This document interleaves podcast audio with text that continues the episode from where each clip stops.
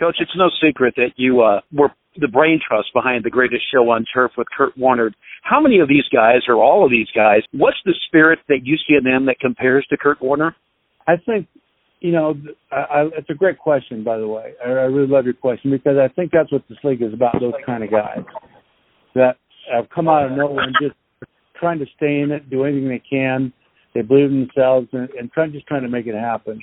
And I think I think it's a great story, and, and this gives uh, this gives those kind of guys a platform, and there's certainly a lot of those guys.